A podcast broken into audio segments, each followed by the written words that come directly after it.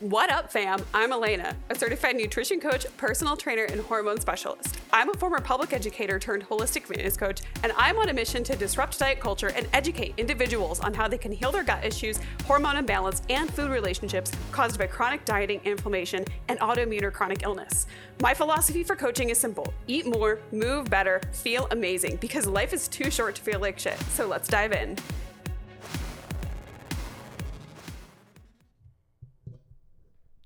Hello.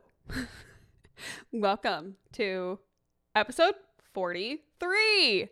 I'm super excited for today's episode because we're going to talk about something that maybe I might not do like the best job of making this connection when it comes to like the things that I share and the things that I post on social media. But we're going to talk about diet culture and hormone health and some hot takes about the diet industry, the fitness industry that can negatively impact people's hormone health that I see constantly coming up. Okay. Now, the first thing you need to know is that my website is called dumpyourdiet.com for a reason. For a reason. And it's not that I think that being in a calorie deficit or utilizing strategies in order to change your physique are inherently bad. But I do believe that the culture surrounding how we treat our bodies and how tightly we try to control our body size, our body shape, our body weight, those things can be really problematic. Um, and the way that they get supported is really problematic. Um, and the way that they get pushed in trends in society is very problematic. Um, and so let's just really quick talk about the concept of diet. Okay a diet is typically something that people refer to as something you're doing to lose weight, um, to be in a smaller body, to get healthier. Um, and I say quote unquote healthier because weight loss doesn't necessarily equate to health. Um, I actually did a podcast on this like way back. I want to say it was like episode probably like 14 or something where I was like, weight loss is not a health strategy, right? It's not a health strategy. Um, taking steps to address your health is a health strategy, but weight loss in and of itself is not a health strategy. Um, and so I, I'll kind of preface this by I, I went on my first diet when I was 11 years old. I remember, um, you know, I kind of hit puberty a little bit earlier. I was a little taller, was a little bit, you know, curvier. I had hips sooner than some of my other friends. Um, and I definitely grew up in a household where my mom was constantly also trying to diet, trying to lose weight, doing Jenny Craig, doing Slim Fast, and things like that. And so I remember when I was 11 thinking that I was fat. that I was overweight and that I needed to lose weight. I was like, I was five foot six and 135 pounds. I was pretty tall. Uh, I was more or less full grown at that point because I just, I, I, and then I didn't grow again until I was like 18. Um, and then I grew like another inch when I was like 18 years old after I went off to college. So like I hit five, six, I peaked. I didn't get any taller through the rest of middle school or high school. Um, and I kind of hung out at that like 130, 135 range um, up until, you know, all through that time. And then when I was 18 and I went off to college, I like grew another inch like my freshman year and then came back for like a checkup and the doctor's like, oh, you're actually five seven now. Technically only three quarters of an inch, five, six and three quarters if we want to get technical about it. But I claim five seven on a good day. Um, when I'm not like, you know, hunched over a book. I might be five seven. But I went on my first diet when I was 11 years old in an attempt to lose weight. And I remember this diet very vividly because my mom and I printed the diet up and taped it to the fridge in my house. Um, and it was the like military diet or three day diet where it's like breakfast was like a boiled egg with some apple and like lunch was like crackers with tuna.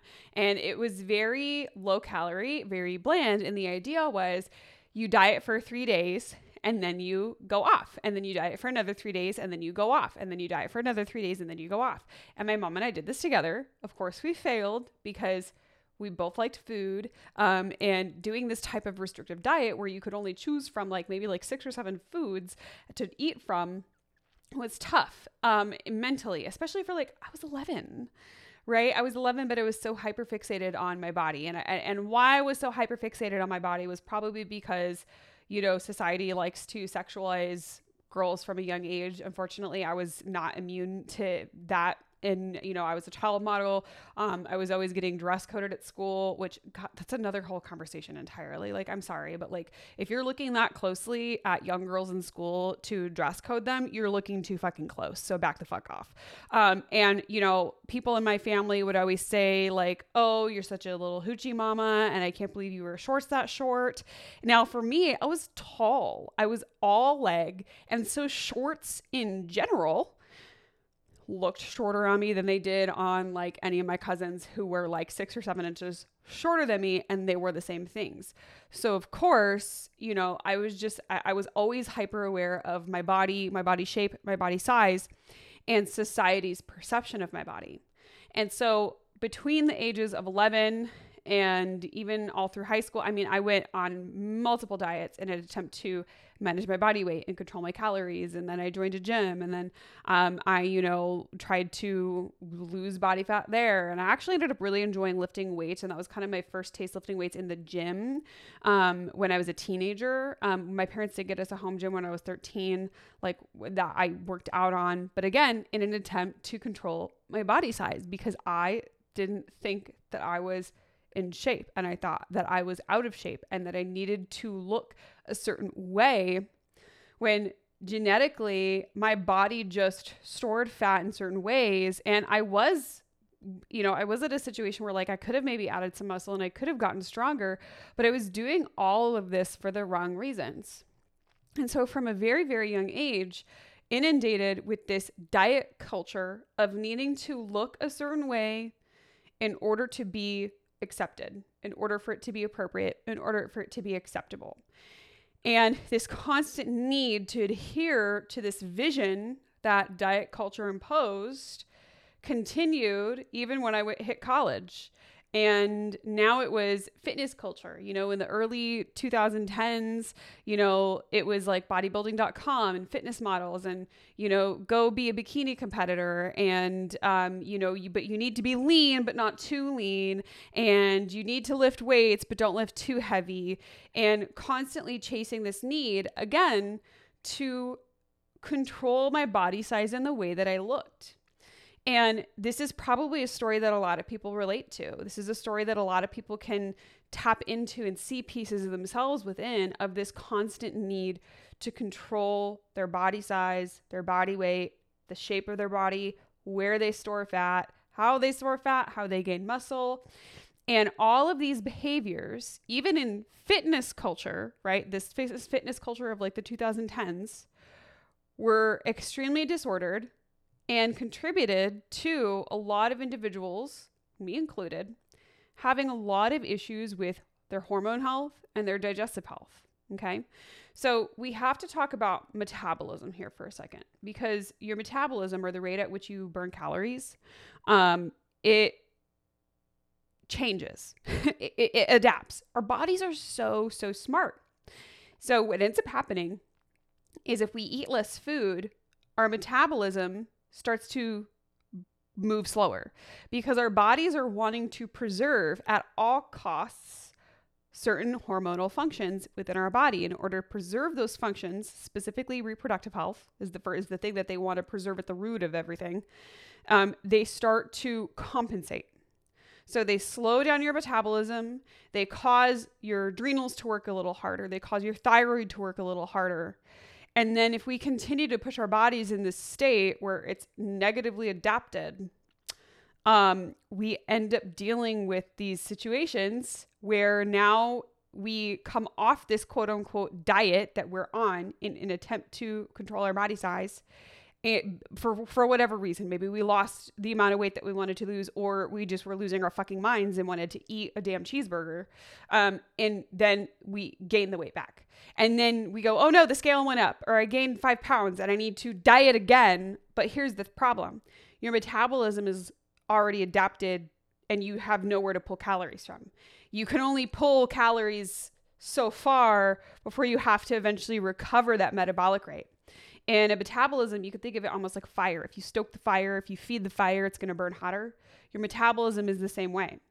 And so, society and marketing and the wellness industry, and the diet industry have always highlighted this transformation from from you know less lean to more lean from bigger to smaller and that's that's that's still even now so so so celebrated that that's the transformation that a lot of people seek. Now again, there's absolutely nothing wrong with wanting to change your body, but we we need to be more intentional and smarter and compassionate with how we ask our bodies to change, right? Because chances are this quote unquote dream physique that we have in our minds might not be something that's realistically attainable because of the way we are formed, like even just bone structure, fat storage patterns, things like that, that are maybe not going to be able to be addressed through your typical fat loss phase. So what ends up happening then, you know, and then this whole big thing happened to us again in the early 2010s of like macros. And then, you know, we get into the reverse dieting maybe five or six years later, where this reverse dieting or essential metabolic recovery, where you slowly start to increase food and like decrease activity in order to allow your metabolism and your metabolic rate to come back up and to recover from being in a calorie deficit, right? And even that's really difficult, you know, to do mentally because people are afraid to eat more food because we've been conditioned that less food is better. but it, it's something that I really support my clients with because, you know, they're scared to eat more food. And it's almost like they, they come to me because they want this permission to know, like, no, it's okay for you to do this. And even in some situations, somebody does start eating more food and they do gain a little bit of weight and it and they, they they freak out, understandably, because we've been taught to see the scale going up as a negative thing. Um, they freak out and it's like, listen, if you gain the weight during this period, it's because your body needed to gain this weight in order to recover its hormone and metabolic functions. And you have to let it do what it needs to do because you've been so tightly controlling it for so long that it's going to have a negative impact if you don't allow it to gain this weight back. And typically, people will gain anywhere from like five to 10, sometimes 12 to 15 pounds, just depending on how severe the adaptations are. Um, but then they have to maintain maintain kind of that like weight gain for a little while. The uh, other thing that sometimes happens when you start a reverse diet is people do see the scale go up maybe like a little bit just because now they have more nutrients and fluids that can be stored within like the muscles. Like i see this a lot of times with people who are very active with weightlifting. They will start to eat a little bit more food um, and then they will you know all of a sudden gain weight they're still lifting, but that's because they now have more glycogen and fluid that it's stored into the cells within their muscles. Um, and so that weight gain isn't like a fat gain. It's just like there's literally more nutrients and fluids being stored within your body. Like that's all it is. Um, it has nothing to do with like how much fat you gained like over the last like three to four weeks. You know what I mean? But what ends up happening is when we start this journey of even recovering our metabolic health or our hormone health, is that we see the scale sometimes go up. And that happens usually more often than not. Very rarely will I see people like lose weight when we start to eat more food. And people don't want to hear that. They want to be able to lose the weight, they want to see the number on the scale go down. But because of diet culture and fitness culture, okay, we're going to get into fitness culture in a second. We have conditioned ourselves to think of this recovery and this healing process as a struggle, as a bad thing, and it, it, it takes undoing a lot of the stories that we've told ourselves. Now, let's talk about fitness culture. and this is the one that's going to make a lot of people mad because I see so many things, even online, even now that are popular, that are not conducive to people maintaining their metabolic hormone or digestive health over the long term. Um, and this is doing things like constantly doing high intensity workouts, right? High intensity workouts in and of themselves aren't bad. I was actually talking with somebody at Cycle Bar today because I go to Cycle Bar once a week. And I was like, yeah, I said, you know, I, you know, I, I told, I was telling somebody that I was going to spin and they're like, you go to spin, you hate high intensity workouts. I'm like, no, I don't hate high intensity workouts. I hate how they've been marketed as this sort of like fat loss magic bullet, quote unquote. Um, and that people go so hard in them that they don't if you go too hard too long you end up having negative adaptations. Your hormones downregulate and you start to feel worse. You start to see negative biofeedback in the form of fatigue in the form of brain fog in the form of digestive health issues. You start to see this just like constant like down regulation of all the things that you thought you were recovering. And what's frustrating is that you're doing something that you were told was right, that was healthy. And this is where I get into also people doing these low calorie diets or they quote unquote clean up their diet and they're been told that this is healthy. But these behaviors end up putting them in a situation where, again, their body negatively adapts. Their metabolism decreases, their thyroid function decreases, their cortisol skyrockets, then their sex hormones downregulate. Now they're an anxious mess, right? And they're not seeing the results that they thought they were going to see. Plus, they feel puffy and inflamed because they're retaining water because of their hormones being out of whack, usually with their adrenals, you know, in that situation. Adrenals is one of the first things to adapt when you put the body under too much stress. Um, and once that sort of has a, an adaptation go on for too long, that's what starts to like, that hits the thyroid, that hits the sex hormones, and it's a domino effect, right? Um, and so these things that are healthy, even somebody who's like, oh, I'm going to go lift really heavy five days a week. And this kind of happened to me too when I got into that side of fitness, where I was going to the gym five days a week and trying to lift heavy and push myself every single time. And all we do is promote this like no pain, no gain, go harder, go home mentality. That's when people get injured. That's when people aren't recovering correctly. That's when people again are causing more damage that they then they can recover from because on top of that, they're also micromanaging their nutrient intake because they want to see the results from that that gym workout. And and then again, it's the same story. Your adrenals try to adapt so that way you can continue putting your body under this stress. You know, that goes on too long and then your thyroid starts to downregulate so your metabolism slows down so you have to do more workouts, you have to do more cardio, you have to eat less food. And then eventually that stops working and then the scale stops moving and you don't take the time to do the recovery necessary but if you had approached things with a more moderate approach to begin with, you probably would have been okay. But that doesn't get those like 90 day transformation results that people love to see. If you go through my Instagram, you very rarely will see me post like a side by side transformation of a client's physique. Most of the time, because we're not looking for this like crazy physique change. Now, a lot of my clients will come to me and they will say, I do want to add muscle. I do want to lose weight. And I've tried it before, but I can't. It's like, okay, we can do this, but we have to recover your health first before we can pursue this. And then when we pursue this weight loss or fat loss, we're going to do it in a way that's smarter than you've ever done it before. So that way you can keep the results right? So I have a I have a, client example for you. So I'm going to talk about one of my longtime clients, Callie, and her and I started working together like back in I want to say like November or December of 2022. And she came to me because she was having like hella gut issues, was super like just bloated, very puffy, lots of water retention. Um, and so what we did with her, we went through this whole, it was probably like a solid like three, four months of just like recovering her basic health. we didn't put her in a calorie deficit. We didn't have her doing crazy workouts. She's a nurse. She already was doing CrossFit. And over the first four months, she maybe lost like, I don't know, maybe like three or four pounds, like tops. Like we weren't pursuing fat loss, but she was losing a lot of inflammation and her digestion was improving. So she was able to eat a little bit more food. She was able to drop some of the inflammation, right? Her body was storing more nutrients and it was recovering better from the workouts that she was doing. And then she was like, I want to now pursue fat loss. I was like, okay, bet, let's do this. And we were able to put her in a calorie deficit all the way up until she went on this like big ass trip in the summertime. And we immediately bumped her calories back up to like almost exactly where we were before we even started dieting or in a calorie deficit specifically when i refer to this as a calorie deficit right? Even though a diet is technically just like the food that you consume throughout the day whether it's a calorie deficit or not. Um, but before we put her into this fat loss phase she was at i want to say like 1800 plus calories a day, which is kind of like where she wanted to be. She didn't really want to try to like push more food. So I was like, we don't have to because like there's no reason to push food just for the sake of pushing food. Like there really isn't. Um, you know, a lot of people are like, oh, I can eat 2400 calories a day. I'm like, cool. Yeah. I used to do that and I used to be miserable.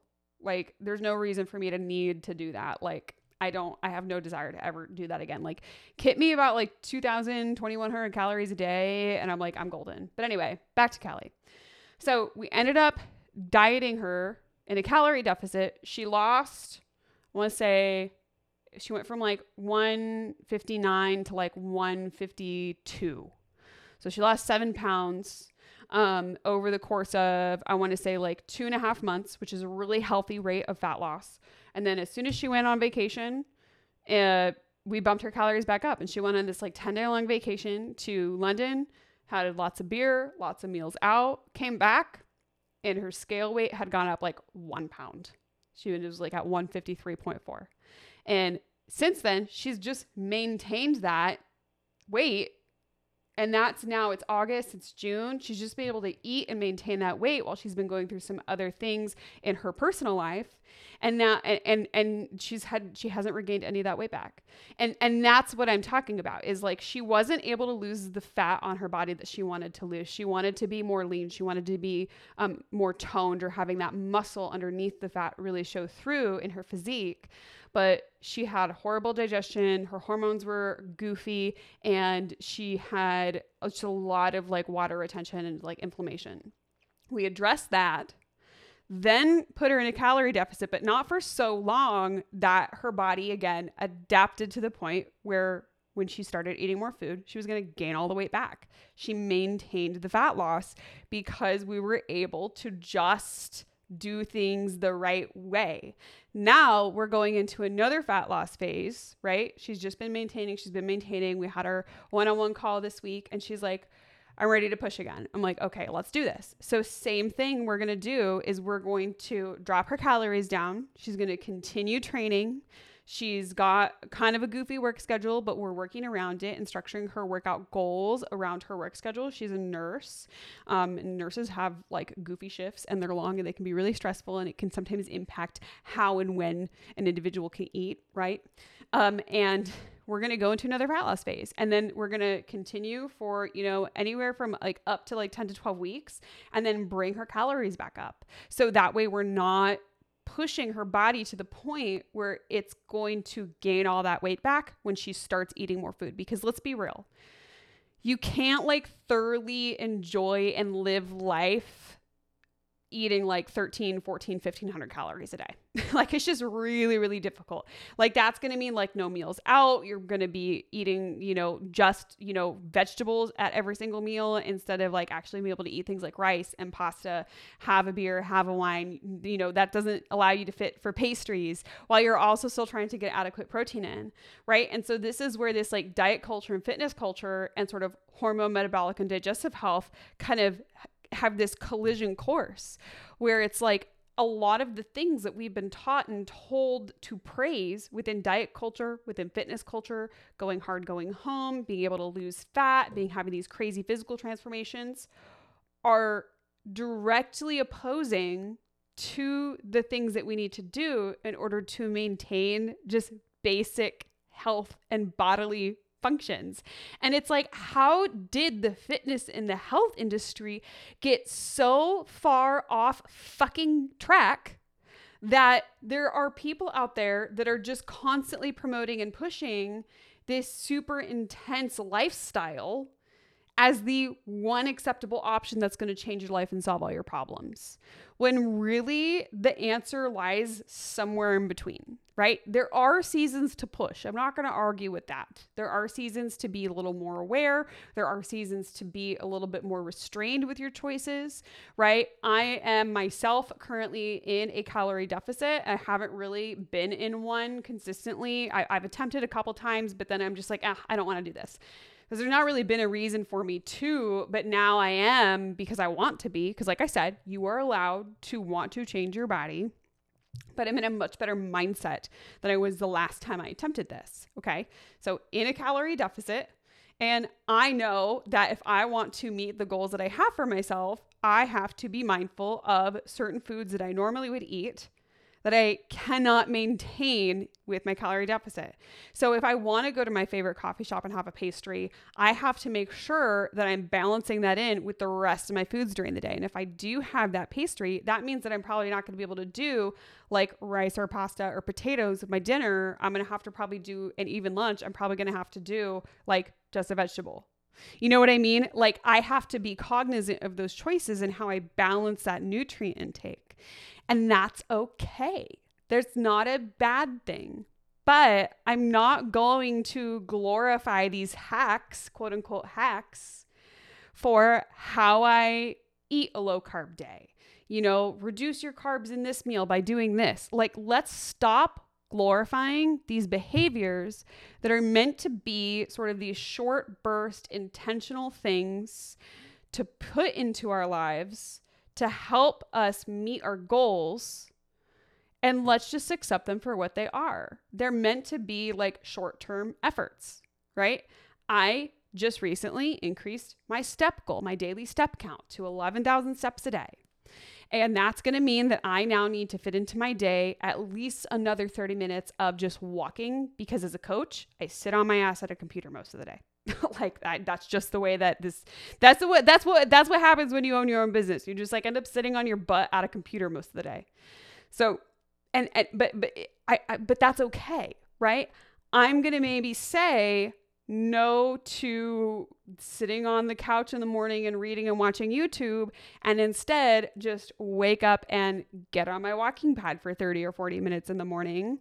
And I have to make sure that I'm waking up early enough that I can fit it into my day, which means I might have to say no to certain things during the week in order to make those adjustments. And that's okay. But let's also normalize that sometimes these efforts are meant to be short term little bursts of intention in order to help us move the needle, but not done for so long that it causes a situation where when we pull back on these behaviors or back on these intentional choices to a more balanced way of living, okay, that we have a negative reaction to it and then we undo all of the hard work that we did. So there has to be a crossroads where diet culture and fitness culture and metabolic hormone and digestive health meet. And that's really kind of like my life's work, right? It is to help people find this middle ground.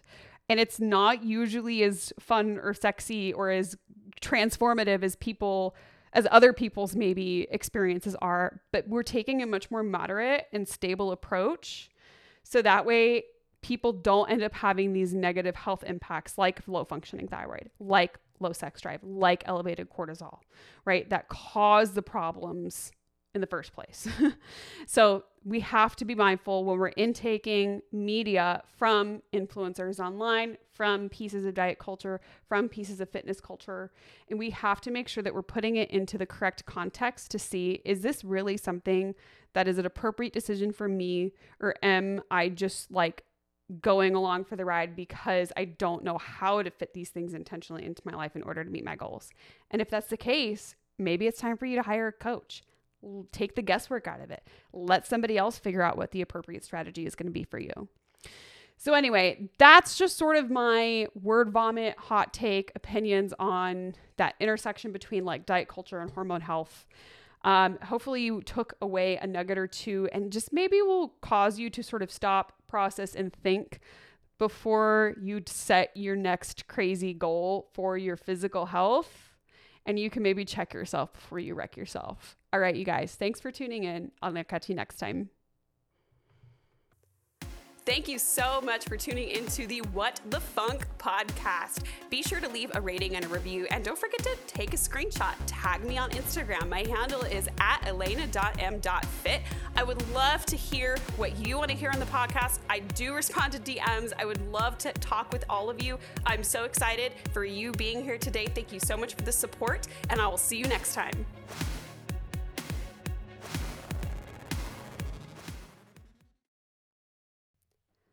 Just a quick disclaimer for the information found in the What the Funk podcast.